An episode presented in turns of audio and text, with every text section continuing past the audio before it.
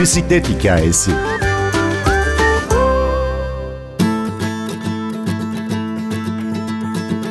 Bisikletle zaman yolculuğuna var mısınız? Arkeolog Selen Kanat'ın peşi sıra az bilinen antik kentleri pedallıyoruz.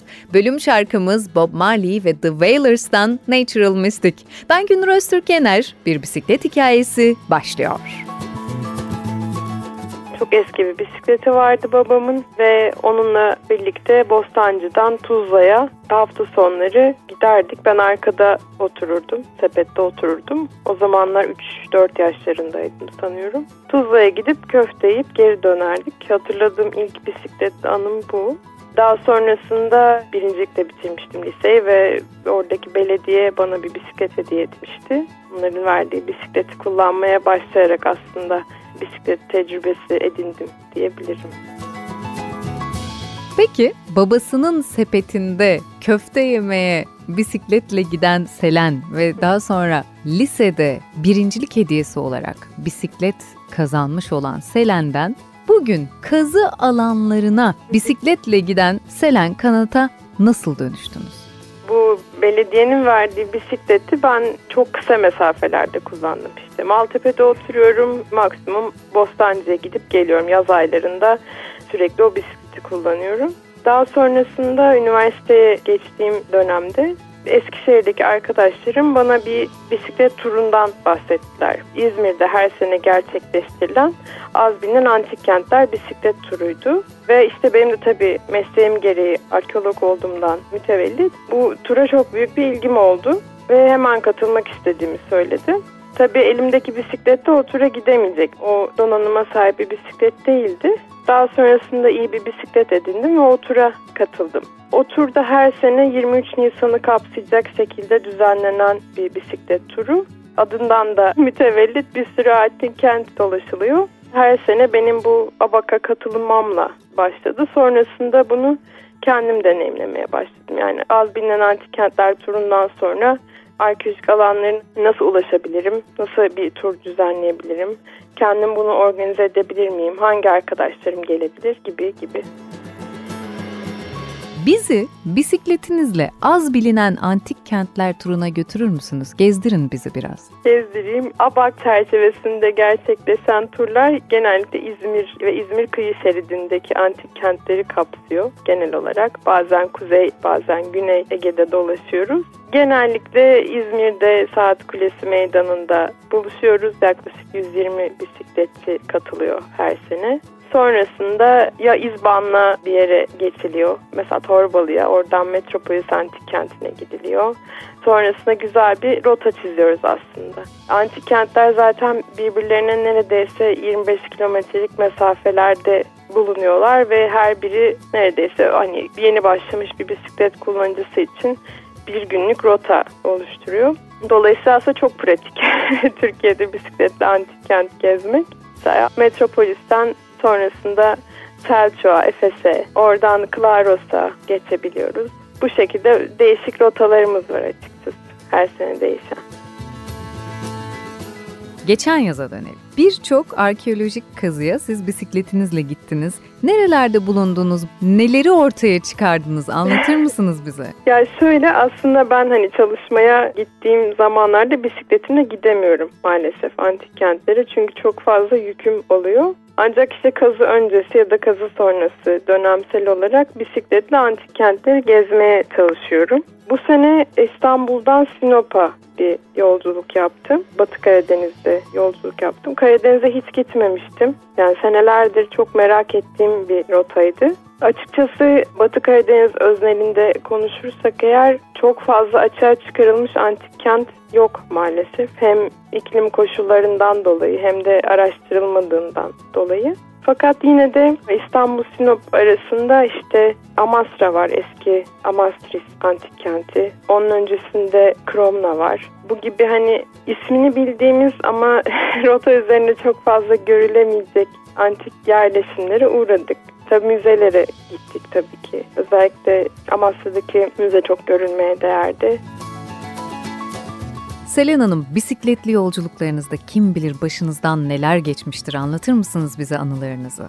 Ya bak özlerinde konuşursam mesela biz her sene 23 Nisan'ı da kapsayacak şekilde turda olduğumuz için ve her sene 23 Nisan'ı bir köy okulunda kutladığımız o benim için çok değerli. Yani düşünün ki çocuksunuz, ilkokul yaşlarındasınız ve işte köydesiniz ve köyünüze 120 tane bisikletli insan geliyor ve muhteşem kutlamalar yapılıyor, danslar ediliyor, hediyeler veriliyor.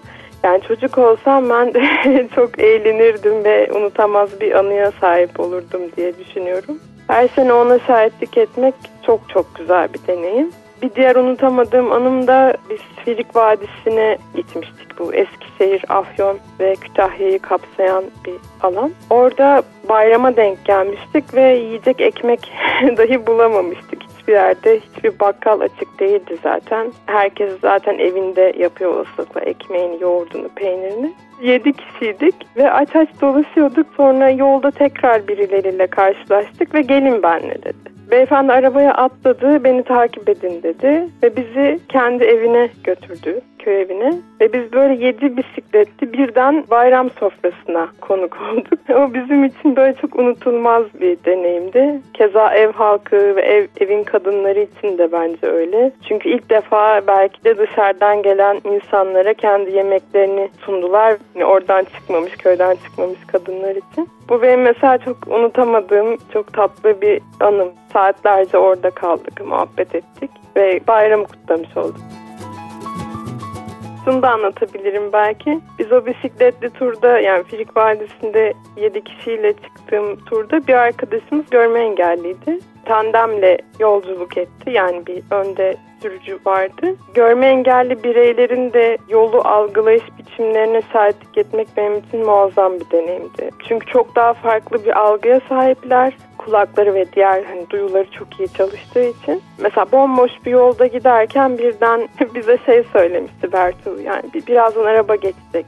Ve biz hani şey dedik yani imkansız 20 dakikadır hiçbir araç geçmeyen yolda araba gelemez Ama yani bir, bir iki dakika sonra gerçekten yanımızdan araç geçti ve hepimiz böyle hayretler içerisinde kaldık. O turun sonunda bir termalde konakladık kendimize hediye olarak Kütahya'da. Orada aynı işte odada aynı oda içerisinde bulunurken bize şey uyarısı yaptı. Yani neden terlik giymiyorsun gibi. Hani böyle ilginç duyulara şahitlik etmek ve arkeolojik alanları özellikle görme engelli bireylerin nasıl deneyimlediğini görmek benim için muhteşem bir deneyimdi.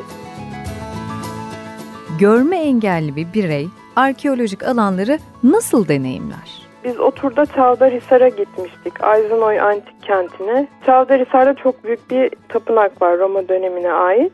Mesela onu öncelikli olarak tasvir etmek işte sütun sayısını söylemek, basamak sayısını söylemek, evvelinden bir anlatmak Sonrasında görme engelli bireyi oraya götürmek ve dokunmasını sağlamak. Bence en büyük avantajımız bu. Mimari eserlere çünkü dokunabiliyoruz. Hani çok müzede öznel eserlere dokunamasak da mimari eserlerde böyle bir şansımız var. Ve hani onu dokunarak yapıyı algılamasını sağlamak ve bunu ben kendi açımdan söyleyecek olursam hani bir arkeolog olarak bunu deneyimlemek muhteşem bir duyguydu. İnsanların çok fazla ön yargısı var. Özellikle şehirde yaşayanların. Ve yolda olmak, köylerde bulunmak, köylerde konaklamak. Çünkü bir serbest kamplı yol alıyoruz. Yani uygun bulduğumuz bir çeşme başında, bazen benzin istasyonunda, bazen geçen sene Konya'da mesela Konya ve çevresinde dolaşırken ve mescitlerde çok konakladığımız oldu. Yolda olmak bu ön yargıların kırılmasını çok net sağlıyor. Ben buna çok inanıyorum ve şahitlik de ediyorum. Özellikle geçen sene işte Isparta, Konya, Aksaray ve Nevşehir hattında yaklaşık 25 gün süren bir tur yaptım. Ve şey hani bu Anadolu misafirperverliğini gerçekten çok fazla deneyimliyoruz. Bir muhtar bana şey söylemişti. Hani misafir on nasiple gelir, birini yer, dokuzunu bırakır. Hani biz böyle bakıyoruz dünyaya gibi. O yüzden açık gönüllü insanlarla karşılaşmak biraz da iyiye olan umudu da yükseltiyor bence. Çünkü biz şehirde çok bunalıyoruz, çok kötüyle karşılaşıyoruz ve o böyle bir alan açıyor bana aslında. Kendi kişisel hayatımda da yani iyiye olan inancımı tazeliyor yolda olmak. arkeolog Selen Kanat anlatıyordu. Ben Günür Öztürk Yener, prodüksiyon dersin şişman. İyiye, iyiliğe olan inancımızı tazelemek için çıktığımız bu yolculukta bizimle pedal çevirmeye devam edin.